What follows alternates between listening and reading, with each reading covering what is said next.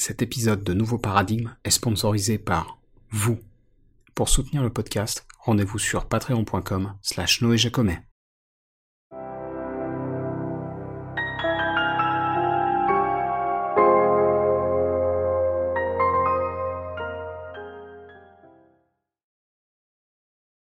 Salut à toutes et à tous, je m'appelle Noé Jacomet, je suis le créateur de Nouveau Paradigme, le podcast qui explore les différents courants de pensée qui parcourent notre société, sans tabou et sans préjugés. Alors aujourd'hui, je reçois Camille Brunel. Camille est d'abord auteur, il a publié plusieurs essais et romans, dont son dernier Après nous les animaux, qui sera largement évoqué dans la première partie de notre entretien.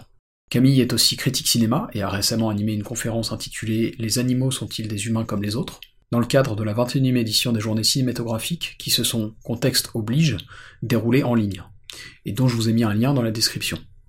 Notre conversation d'aujourd'hui porte sur le cœur du travail de Camille, qui est celui de la cause animale. Alors, petite précision, on a eu quelques problèmes techniques que j'ai pu rattraper au montage, mais si vous regardez cet épisode sur YouTube, soyez pas surpris parce que voilà, c'est surtout visible au niveau de la vidéo. Donc vous allez voir que la thématique principale qui est celle de la cause animale englobe des enjeux très variés, que ce soit sur l'éthique, les questions liées au changement climatique, le risque pandémique, etc. Et on aura l'occasion d'y revenir dans le détail au cours de cet entretien. Et donc sans plus attendre, voici Camille Brunel. Alors Camille Brunel, bah, merci d'avoir accepté du coup mon invitation et bienvenue dans, dans Nouveau Paradigme. Salut. Alors on a, on a plusieurs sujets à évoquer euh, ensemble euh, aujourd'hui. Euh, je pense que le fil conducteur de cet entretien, c'est celui de la cause animale, qui est le cœur de, tes préoccupations, que ce soit dans tes analyses ciné, puisque tu es, critique cinéma, et puis dans tes livres. donc ce sujet de la cause animale, il a des conséquences dans tout un tas de domaines qu'on aura l'occasion de traiter. Il n'y a pas que le côté éthique, il y, a, bien plus que ça. mais peut-être la, première question que, j'aimerais te poser, c'est qu'est-ce qui, dans ton parcours, a fait que tu en es arrivé à ces thématiques? Euh, bah, je viens de l'écologie de toute façon. Euh, j'avais des parents qui m'emmenaient balader en forêt, euh, tu vois, depuis le début. Donc j'ai toujours été très très attiré par euh, l'extérieur des villes. Et puis de toute façon, je vivais dans un village au milieu des champs, donc j'y étais vite à l'extérieur des villes. Et et puis ensuite, j'ai été très vite aussi sensibilisé. Les années 90, j'ai l'impression que c'était un peu le début de, la sensibilisation aux espèces en danger. Il y avait eu Greenpeace qui a dû être créé, je sais pas, à la fin des années 70. Euh, les années 80, ça commençait, puis 90, euh, ça commençait à être vraiment mainstream de parler de sauver les baleines, les éléphants, les pandas, tout ça. Donc moi, j'avais des, j'avais des fiches animaux à sauver. Donc en fait, très vite, euh, c'est une sorte de donnée de base, l'idée que les animaux sont vulnérables doit, qu'on doit prendre soin d'eux. Et donc pendant euh, toute mon enfance et toute mon adolescence et, et, euh, et jusqu'à ce que je commence à écrire La guérilla des animaux, en fait, donc en 2013, euh, j'avais cette sensibilité d'écolo qui veut protéger les espèces en danger et, euh, et réduire évidemment mon impact environnemental autant que possible, tout ça. Et puis, euh, ça a évolué quand j'ai commencé à découvrir l'antispécisme et, euh, et à lire aussi des revues sur, enfin pas des revues, des, articles quoi. Et ça, c'est vraiment lié au développement d'Internet et des réseaux sociaux. J'ai eu accès à des textes auxquels je, je pensais, enfin que je pensais jamais regarder avant, euh, sur l'éthologie et la cognition animale. Et donc petit à petit, le lien entre les animaux sauvages et les animaux domestiques s'est établi. Et je me suis rendu compte que euh, ma, façon de vouloir sauver les animaux que je trouvais beaux et de manger les animaux dont je me foutais un peu, qui étaient moins beaux, parce qu'un cochon, c'est, tu vois, évidemment, c'est, variable, mais moi, je trouvais qu'un cochon, c'était moins beau qu'un tigre. Du coup, je voulais faire comme le tigre, manger de la viande, et les cochons, m'en foutaient un peu. Et quand j'ai commencé à, j'ai une amie qui m'a fait une remarque comme ça un jour. Elle m'a dit, mais toi de toute façon, les... elle était pas végétarienne, hein, c'était juste pour m'emmerder. Hein. Mais elle m'a dit, mais de toute façon, tu choisis les, tu choisis les animaux comme tu choisis les filles. Tu, tu t'intéresses qu'à celles qui te plaisent. Alors j'étais très vexé parce que ça faisait de moi quand même pas une belle personne, quoi.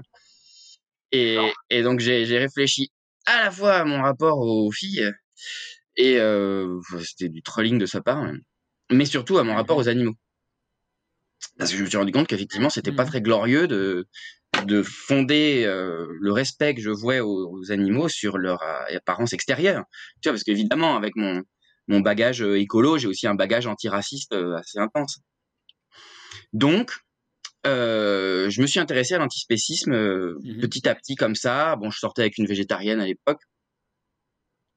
Et puis voilà, j'ai lu Jonathan Safran Foer et puis de fil en aiguille, la guérilla des animaux a évolué d'un texte écolo où on venge ceux qui tuent les tigres. La première scène de la guérilla des animaux, c'était vraiment un fantasme que j'avais très longtemps, du, braconnier qui se fait flinguer comme dans un film de Tarantino. Et ça a évolué pendant l'écriture vers euh, une, une sensibilité Mhm. à, aux animaux en général et surtout sur une critique du rapport des humains aux animaux en général. Donc une critique du spécisme. Ouais. D'accord. Ok. Euh, alors du coup, je voulais aussi qu'on commence par parler un peu de, de ton dernier livre, euh, qui s'appelle donc euh, Après nous les animaux. Il est sorti, si je me trompe pas, en fin d'année 2020 Ouais, chez septembre. Casterman. donc c'est la collection Ici maintenant. Et donc ce, ce livre, il raconte le- l'épopée d'un d'un groupe d'animaux. C'est des animaux de cirque et, et de zoo, donc qui ont été quand même habitués aux, aux humains.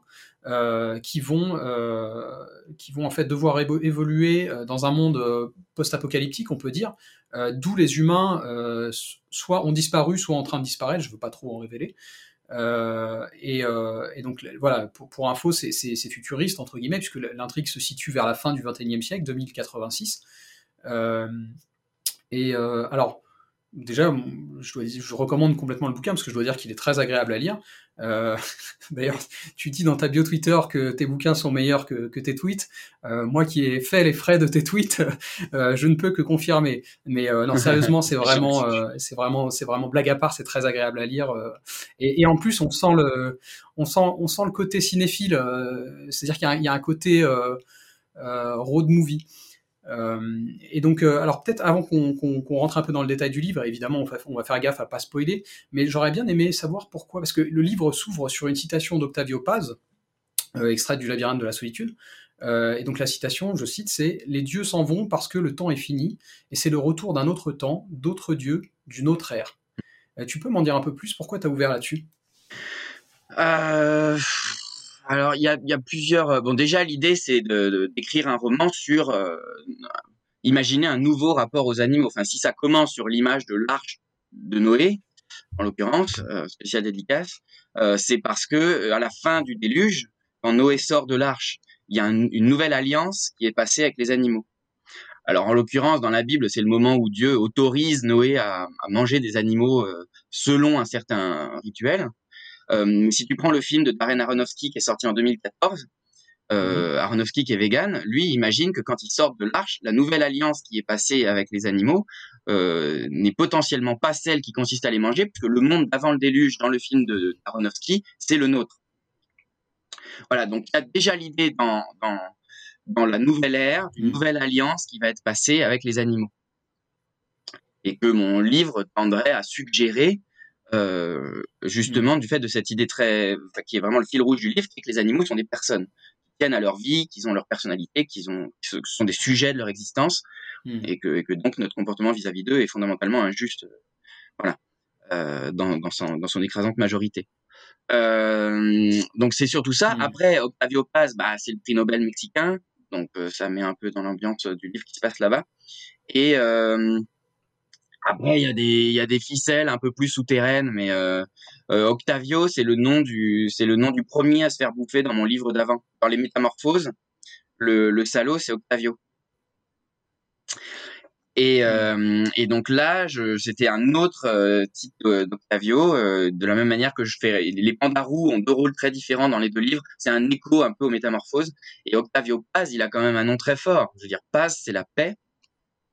Mhm. Et c'est un peu l'idée que, que je mets euh, là-dedans aussi. Mhm. Et euh, alors, c'est c'est une coïncidence ou pas, euh, on verra, mais Paz, c'est aussi le nom d'une des principales associations animalistes de Paris, parce qu'elle s'appelle Paris Animaux Zoopolis, Paz.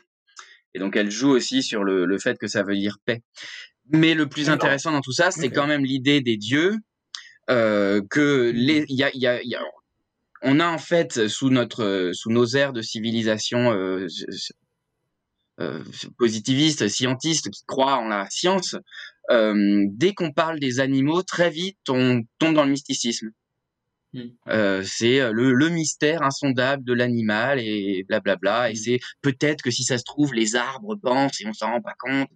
Et on, c'est très difficile d'avoir un discours. Euh, enfin, c'est pas, c'est pas impossible non plus, mais tu vois, on a cette tendance générale euh, à, à, mysticiser les animaux. Et, hmm. euh, et donc, en fait, à en faire des espèces de divinités, quoi, des trucs inaccessibles, des trucs sacrés. Et, et c'est vice-là, en fait parce que hmm. en les en les sacralisant comme ça, euh, on en fait de la chair à pâté euh, par millions. Quoi. Sous, sous nos airs de toucher, en fait, on y touche beaucoup. Et puis, euh, et puis évidemment, il y a encore tout l'imaginaire chrétien qui consiste à manger le corps du, Christ et donc on sacrifie et le Christ ressuscite à l'intérieur de nous. Donc il y a encore cet imaginaire-là derrière l'idée de manger de la viande et des animaux qui ressuscitent à l'intérieur de nous. Et ça, je l'invente pas. Hein, c'est pas des conneries. C'est un mec qui s'appelle Emanuele Coccia qui, qui, qui connaît d'ailleurs euh, et donc ça, euh, je, je, ça, m'embête un peu. Et donc l'idée, c'est euh, de, de, remplacer ce rapport-là, ce sacré-là, qui est un sacré euh, vice-là, on va dire, euh, à double tranchant, par euh, un autre, un autre sacré, mmh. qui est pour le coup, qui tiendrait plus au respect de la vie animale. Mmh. Pour dire vite. Ok. Et, euh, et, donc dans le, dans le roman, dans Après nous les animaux, euh, l'intrigue elle est vécue et racontée presque intégralement par des, des animaux. Euh, ça m'a fait un peu penser à Terry Pratchett d'ailleurs dans Le Guide des Orfèvres, qui est un, la, la fantaisie policière. Il y, a, il y, a, des passages où il fait des projections un peu similaires. Mmh. Et donc je me demandais qu'est-ce qui, Qu'est-ce qui a motivé cette démarche chez toi? Est-ce qu'il y avait une volonté d'éviter un récit trop anthropocentré? Ou est-ce que c'était simplement lié à la nature propre du, du récit que tu voulais raconter? Ben, le, le challenge du livre, c'était d'écrire un livre sans humain.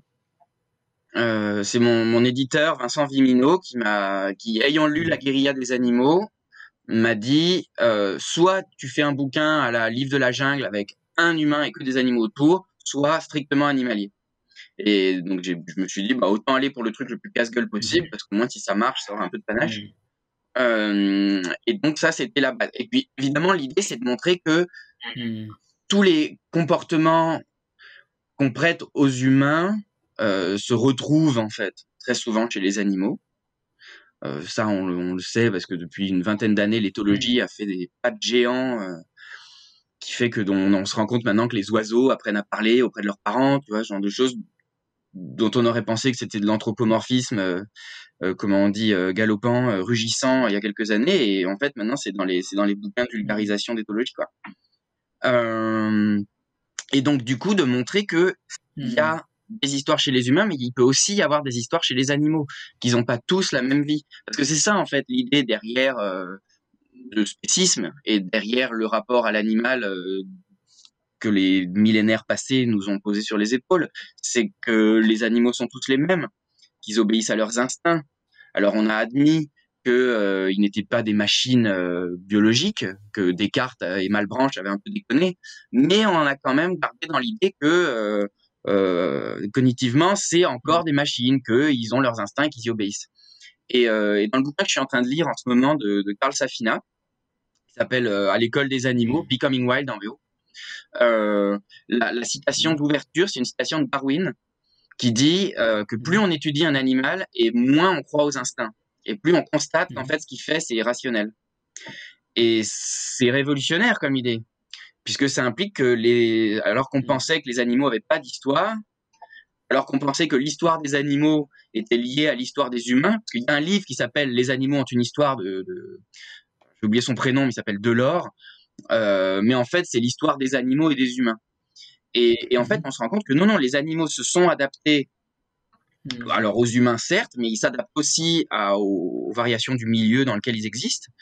Euh, et que s'il y a autant de, d'espèces différentes, c'est aussi parce qu'il y a eu des manières de réagir euh, qui étaient différentes en fonction des choix que faisaient les animaux. Et c'est pour ça qu'après ils se sont spécialisés. Et donc mm-hmm. que il peut y avoir une histoire des animaux aussi. Et donc c'était important pour moi de raconter un récit avec des, des, animaux qui évoluent et qui seraient pas anthropomorphisés, qui soient des animaux euh, éthologiquement, ils sont crédibles. Sauf le personnage du chimpanzé, évidemment, Marguerite, euh, alors on va pas spoiler, mais qui finit par se, par faire quelque chose qu'aucun chimpanzé fera jamais, c'est sûr. Mais, mais ce personnage-là est là justement pour, par contraste, montrer que les animaux d'à côté se comportent de façon tout à fait crédible, mmh. plausible. D'accord. Et, une question que je me posais en lisant ton livre, c'est que donc c'est pareil, je ne sais pas dans quelle mesure c'est, il faut faire attention, mais sans, sans, sans, spoiler, il y a une catastrophe qui fait que l'humanité est en train de disparaître, voire elle est disparue. Et, et, je me demandais si on pouvait y voir un peu le spectre du changement climatique au sens provoqué par l'humanité, qui, est celui qui est le plus urgent pour nous. Mmh. Parce que c'est parce que c'est très connexe au sujet de la cause animale finalement.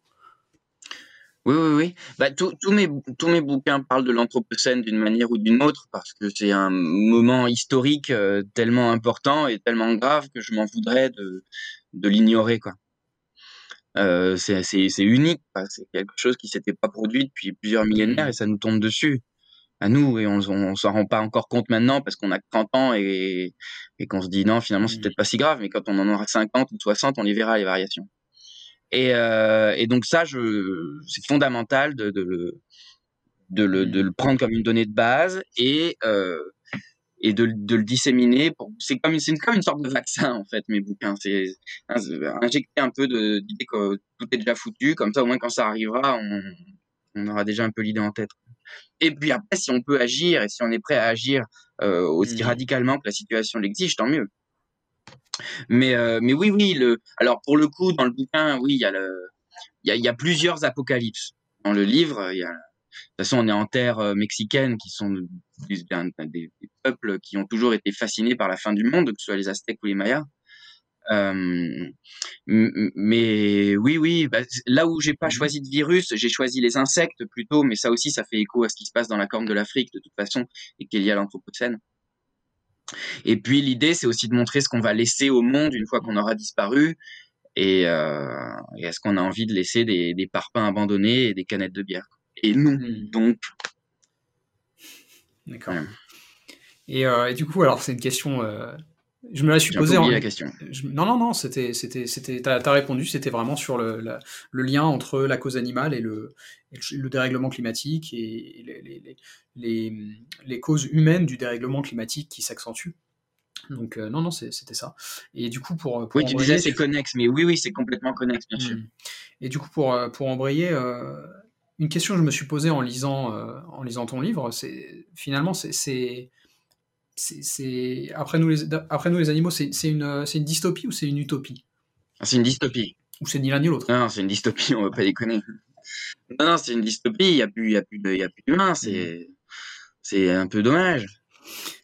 Mais euh, mais j'en fais pas un drame ça c'est sûr. Mm. c'est-à-dire que dans les j'ai quand même l'impression que déjà c'est rarissime les livres à la fin desquels l'humanité disparaît complètement. C'est comme c'est une sorte de tabou. Je sais pas si c'est euh, volontaire ou pas, conscient ou pas, mais c'est très rare de trouver des œuvres où il n'y a plus un seul humain. Et même à la fin, tu vois, dans les œuvres, euh, dans les trucs genre prédiction de, de ou, 2012 ou je sais pas quoi, il y a toujours un des survivants.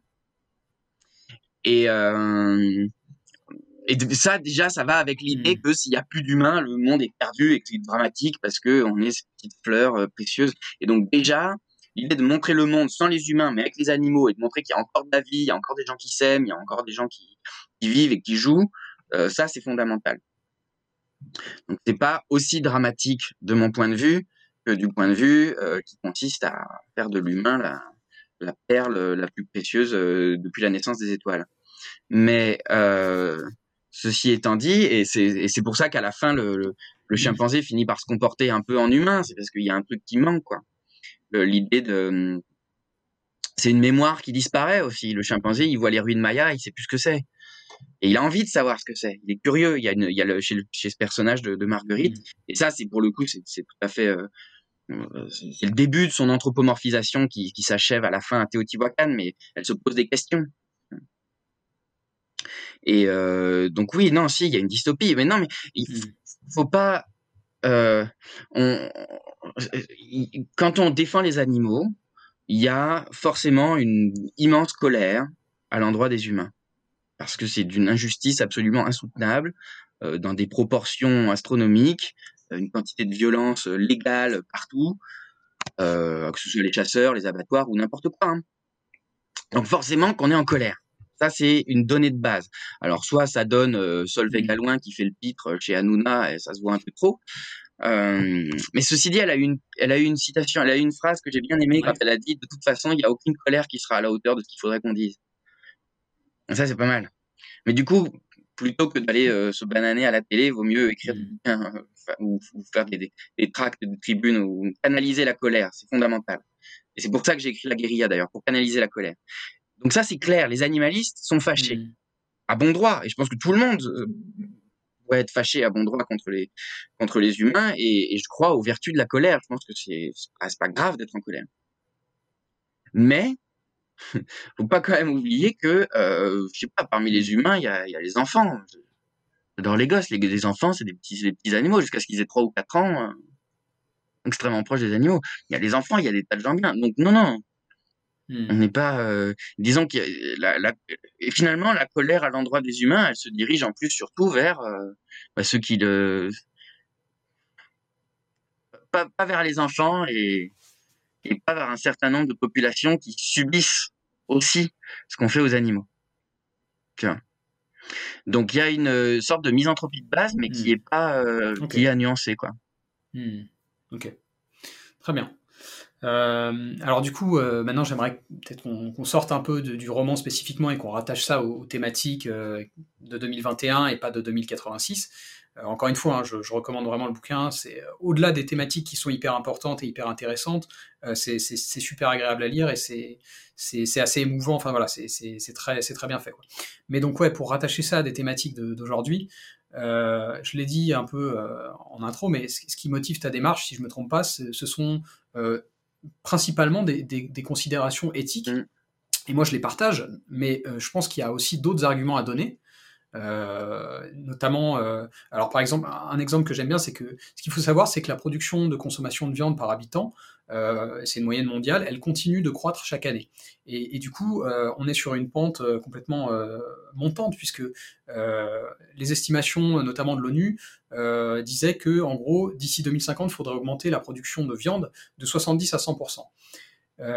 Et, et, pour l'instant, il y, a très peu de d'arguments qui sont donnés, euh, je trouve, au-delà des considérations éthiques. Et, donc j'aurais aimé savoir ce que tu pensais de ça, c'est-à-dire tout ce qui concerne euh, euh, le, développement durable, le, le, risque pandémique, enfin on va y venir, je te, laisse déjà un peu répondre à ça. Ben, je, suis surpris que tu me dises qu'il n'y a pas beaucoup d'arguments en dehors de l'argument éthique. Enfin, éthiquement, c'est un désastre absolu puisque ça implique de détruire une quantité hallucinante. il y en a beaucoup, mais c'est pas les plus audibles. Pas les plus audibles. Je sais pas. Peut-être qu'il y, a quelques années, c'était les plus audibles. Moi, je suis arrivé à l'animalisme via l'écologie. C'est les arguments écolos qui m'ont fait devenir végétarien. C'est Jonathan Safranfer. Jonathan Safranfer, faut-il manger les animaux? C'est écolo à fond. Euh, si tu prends le film que DiCaprio a fait il y a 3-4 ans, pareil, c'est écolo. Il recommande aux gens de bouffer du poulet plutôt que de bouffer du bœuf. Mm. Alors que techniquement, c'est si tu manges du poulet, tu tues plus de monde pour avoir de la viande que si tu manges du bœuf. Mais cet argument-là, il est piégeux parce que c'est l'argument des baleiniers. Mm. Ils disent ouais, mais moi je bute un individu et j'ai de la viande pour trois mm. mois, alors que ceux qui butent des oiseaux, ils en butent plus que moi. Donc c'est piégeux. Mais euh, mais non, donc oui, euh, l'argument écolo euh, me semble, de toute façon, il est en train de gagner le, les sphères du pouvoir, puisque là, Pompili, Barbara Pompili, ministre de l'écologie, a quand même fait un tweet il y a deux jours pour dire qu'il fallait manger végétarien pour le climat. C'est historique, ça n'était jamais arrivé. Euh, après, et puis oui, non, si les risques pandémiques, on les entend beaucoup mmh. quand même. L'idée que les, les, les, les, élevages industriels sont des bootcamps à virus et que là, en gros, on a eu un, un virus parce que, alors on sait pas encore trop pourquoi, si c'est un, un, mmh. mec qui a bouffé un animal sauvage ou un mec qui est sorti de son labo avec un virus dans les poches, mais euh, c'est pas sorti des élevages en tout cas. La pandémie qu'on se prend là vient pas des élevages industriels mais on sait que ça, ça monte, que ça vient de, du fait de l'antibiorésistance chez les animaux euh, élevés. Euh, mmh. Donc l'argument éthique, moi, à la limite, euh, si tu me demandes, j'ai l'impression qu'on l'entend pas assez. Parce que je tweete beaucoup, que as l'impression qu'on l'entend beaucoup. Mais, mais c'est l'argument écolo qui est en train de prendre la, de la puissance, là, j'ai l'impression. Après, euh, oui, et puis après, il y a toute la question de la déforestation. Euh, L'idée que l'Amazonie, on la, on la coupe pour euh, pas pour faire du bois ou faire pousser des pommes, quoi, mais pour mettre de, des vaches, faire pousser du soja. Donc ça, on l'entend de plus en plus. Donc non, non, l'argument écolo est, est, est, fort aussi. Et après, hmm. il y a l'argument de de l'OMS là, il y a pas longtemps, qui a dit que c'était que la viande était cancérigène. Ça aussi, c'est pas mal. Tu vois, quand ils ont dit euh, la viande rouge, euh, cancérigène, euh, blabla. Ça, c'est l'argument diététique. Moi, c'est un argument auquel j'ai jamais recours, mais, mais ça a avancé aussi. Mais parce que quand je dis, c'est pas qu'on les entend pas, mais je veux dire, évidemment, hein, ils existent, les, arguments que tu cites, ils existent, et moi, ils, me, touchent aussi. Ce que je veux dire, c'est pas qu'ils sont, ils sont pas audibles, c'est que je trouve qu'ils sont pas assez, enfin, ils sont pas audibles au sens où ils sont pas assez médiatisés et mis en avant. Et je t'explique pourquoi je dis ça. Moi, mon point de vue, si tu veux, c'est que c'est très très dur de convaincre individuellement les gens de changer leurs habitudes, et, et que il faut, il faut, il faut donner le maximum de billes aux gens pour, pour modifier leurs habitudes.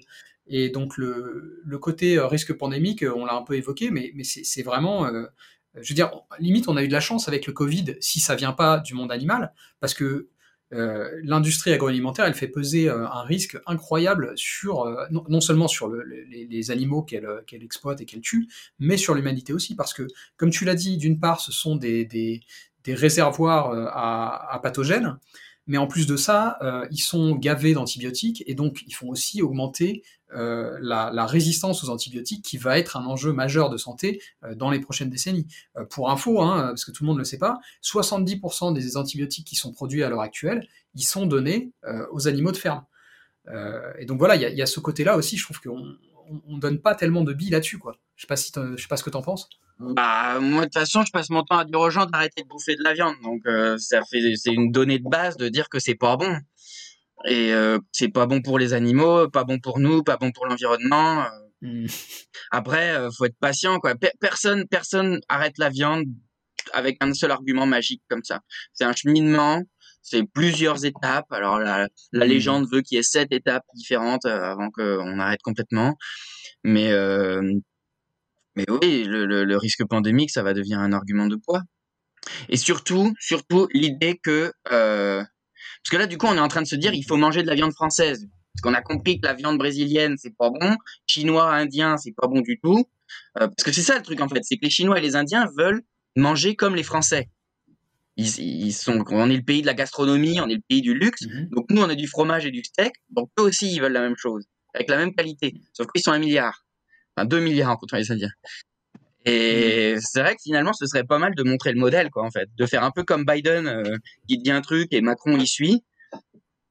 Et eh ben que si la France pouvait un peu montrer le, le, le, cap en matière de gastronomie, on peut être sûr que les pays euh, derrière suivraient. Mm. Et on ferait bien. Ouais, ok. Mais oui, oui, je, je pense que c'est un bon, un bon argument pour faire évoluer les mentalités. Et, euh, et, on a un peu évoqué le dérèglement climatique, mais c'est aussi euh, un argument de poids à mon sens. Euh, je pense que beaucoup de gens ont, conscience que l'industrie elle a un impact sur le, sur, le, sur le climat et sur l'environnement, mais sans, sans avoir le détail, tu vois, sans connaître à quel point. Euh, la, pro, la production de viande, ça a un coût environnemental élevé. Euh, J'avais lu euh, des chiffres qui étaient, euh, qui étaient très intéressants. C'était le World Resource Institute qui estime qu'il faut 9 calories donc de soja, d'avoine, enfin de, de, nourriture pour poulet. donc il faut 9 calories pour produire une calorie de poulet. Et donc, malgré que le poulet ce soit la viande la plus facile à produire, finalement ça reste d'un point de vue euh, factuel et environnemental très inefficient, puisqu'il faut prendre en compte toutes les ressources allouées à la production de ce qu'on va donner à manger au poulet.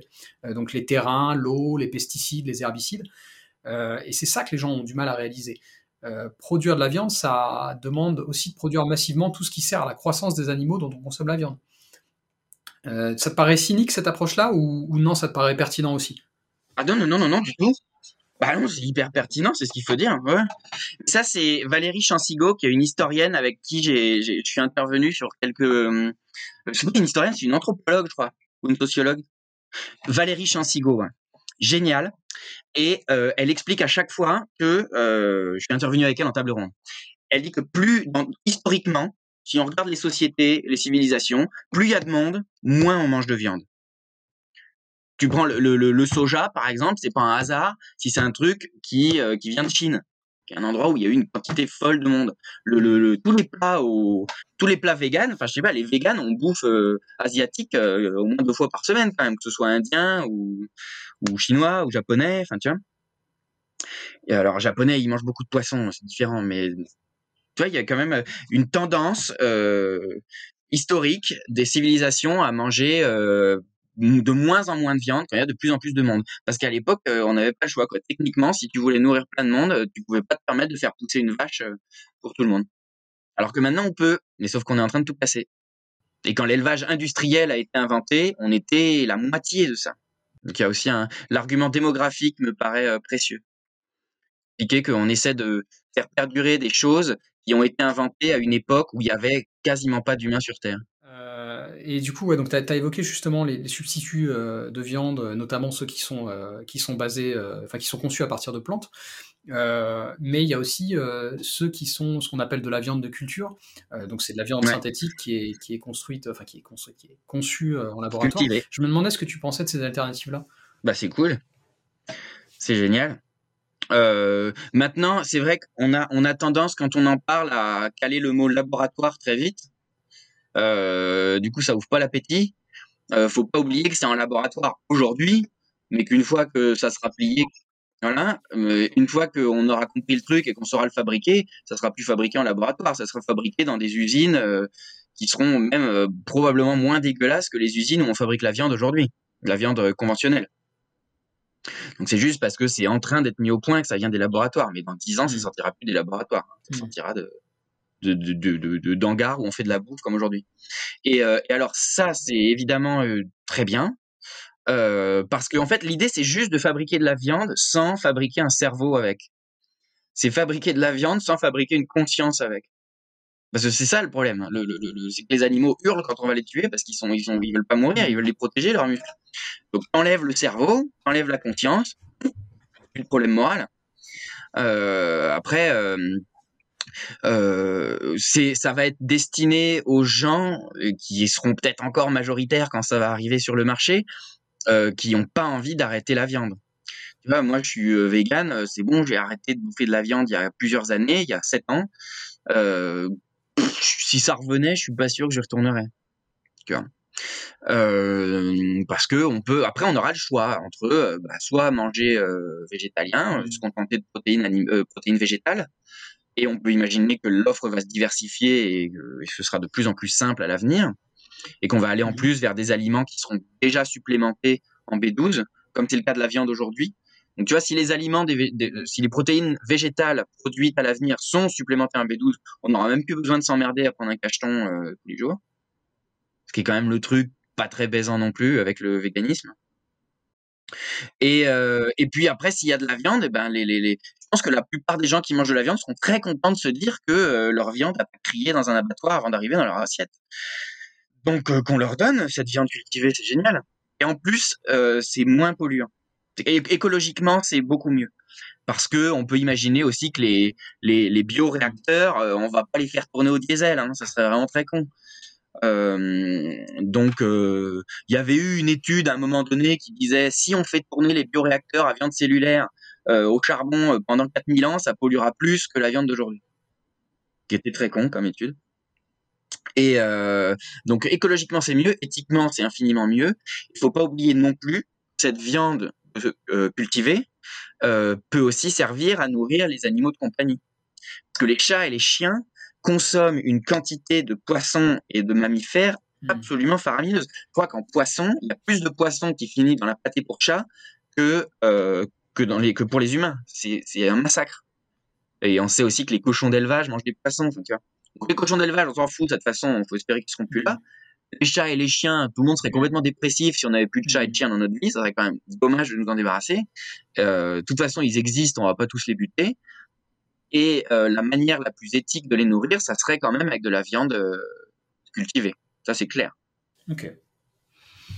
Et, et du coup, alors, j'ai un certain nombre de questions bonus, mais avant ça, j'aurais bien aimé peut-être une question un peu plus large pour, pour essayer de, conclure sur l'aspect justement éthique, développement durable, risque pandémique, etc.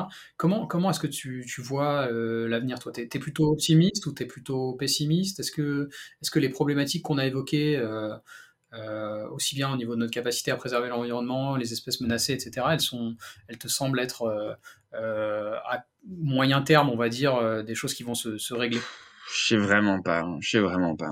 C'est une question qu'on me pose très souvent. Hein. Et je crois que ça dépend vraiment de mon humeur du jour. Là, euh, là, tu vois, il y a, y a Biden euh, qui, qui, fait des trucs mmh de gauche aux États-Unis. Euh, il y a Pompili qui, qui, qui parle de végétarisme. Il y a Hanouna qui fait une émission Faut-il fermer les abattoirs? Alors, il l'a fait n'importe comment, mais il l'a fait. Donc, moi, j'ai quand même l'impression de voir les mentalités évoluer. Euh, le, le, le, sondage qu'a fait Hanouna hier à la télé, c'était hallucinant. C'était Faut-il fermer les abattoirs? Genre, la question que personne posait il y a 10 ans. Hein. Hanouna. Hmm. Et donc les gens votent via Twitter. Hmm. Et ben il y avait au moment de l'émission, il y avait un tiers des gens qui votaient oui. C'est-à-dire de gens qui se disaient je, me fous de ce qui se passera après, de ce que je dois manger, de comment je me démerderai. Vous me fermez cette horreur. C'est énorme un tiers. Un tiers c'est bah euh, normalement on sait que si tu as un tiers, tu as le ventre mou de la hmm. population qui s'en fout un peu, qui va se rallier au tiers dominant. Donc à partir du moment où tu as un tiers, tu es déjà sur le point de, gagner, la, gagner la bataille. Quoi. C'est, faramineux comme truc. Donc, ça me donne envie d'être optimiste. Mais en même temps, euh, je pense aussi que c'est factuel qu'on va se prendre la, pandémie méchante, celle qui fera passer le Covid pour une pandémie de rhume, euh, arrivera de notre vivant. C'est peut-être même de ça qu'on mourra, euh, toi et moi. Alors j'espère qu'on sera vieux, mais ça va, ça va arriver. À moins d'être droit dans nos bottes et de prendre des mesures aussi spectaculaires que celles que prend Biden pour les humains en ce moment, mais de les prendre pour euh, les animaux et les écosystèmes très vite. Euh, hmm. mais tu, vois, on, a l'impression en voyant Biden que ça peut arriver. Mais si on ne les prend pas ces décisions-là, là, on va souffrir, on sera très triste, et quand on sera très vieux, on racontera à nos gosses que c'était beaucoup mieux avant. Et on passera pour des réacs, mais ce sera factuel. Enfin, en tout cas dans le domaine de, de la vie, quoi. Hmm. Tu vois, où on pouvait sortir au mois de juillet euh, sans qu'il fasse 40 degrés euh, tous les jours. mais ça, je crois que non, mais ça, pour te dire, Noé, ça c'est trop tard. Ça c'est trop tard. Le, le, le, le réchauffement, le, climatique, le, les espèces qui vont bouger, les, le, champagne qu'on va se mettre à cultiver en Angleterre et euh, tu vois les, les moustiques tigres qui vont monter jusqu'à jusqu'à jusqu'à Orléans ou je sais pas quoi. Ça, c'est, ça, c'est, là, je suis pessimiste parce que je pense que ce qui a été enclenché euh, à l'époque de l'ère industrielle, de l'ère du pétrole, hein, on, nous, on va le prendre dans la gueule de notre vivant. Il y a aucun moyen que ça change avant qu'on meure, même si on vit 100 ans. Ça, c'est clair. Si on agit nous, dans 200 ans, ils auront peut-être un truc, un monde génial où on aura les technologies de la communication, des trucs pour se soigner le cancer euh, et des maladies euh, et médecine géniale. Et en plus, par-dessus ça, euh, on pourra manger à notre faim. Et en plus, par-dessus ça, on n'aura pas des écosystèmes en train de se casser la gueule partout. Donc ça, ça sera pas de notre vivant. Nous, de notre vivant, il faut faire des efforts, agir. Et en mmh. plus, on va voir les trucs se casser la gueule parce que le train, il va mettre au moins un siècle à s'arrêter. On a, on est, on est obligé d'être altruiste. Ou sinon, on grille tout le monde. Et, et, ce qui est intéressant, c'est que ça nous rend pas malheureux pour autant, tu vois. Moi, j'ai fait le sacrifice de la viande il y a sept ans, ça m'a fait de la peine, j'aimais bien ça. Euh, mais c'était vraiment le moment où j'ai pris conscience qu'il fallait faire des sacrifices. On est une génération qui doit faire des sacrifices parce que si on veut pas, si on veut garder le confort qu'on avait avant, on va le payer très cher quand on sera vieux. On le fera payer cher aux gens qui seront vieux après nous. Hmm. Très bien. Euh, bah écoute, euh, voilà, on a fait, on a fait un bon tour. Euh, je te remercie encore une fois de, bah, d'avoir accepté mon invitation dans Nouveau Paradigme. Et puis j'en profite pour recommander encore une fois ton, dernier livre, enfin tes autres livres aussi. donc le dernier s'appelle Après nous les animaux, paru en septembre 2020 chez Casterman, collection Ici maintenant. et puis, et puis bah à bientôt, j'espère. Salut.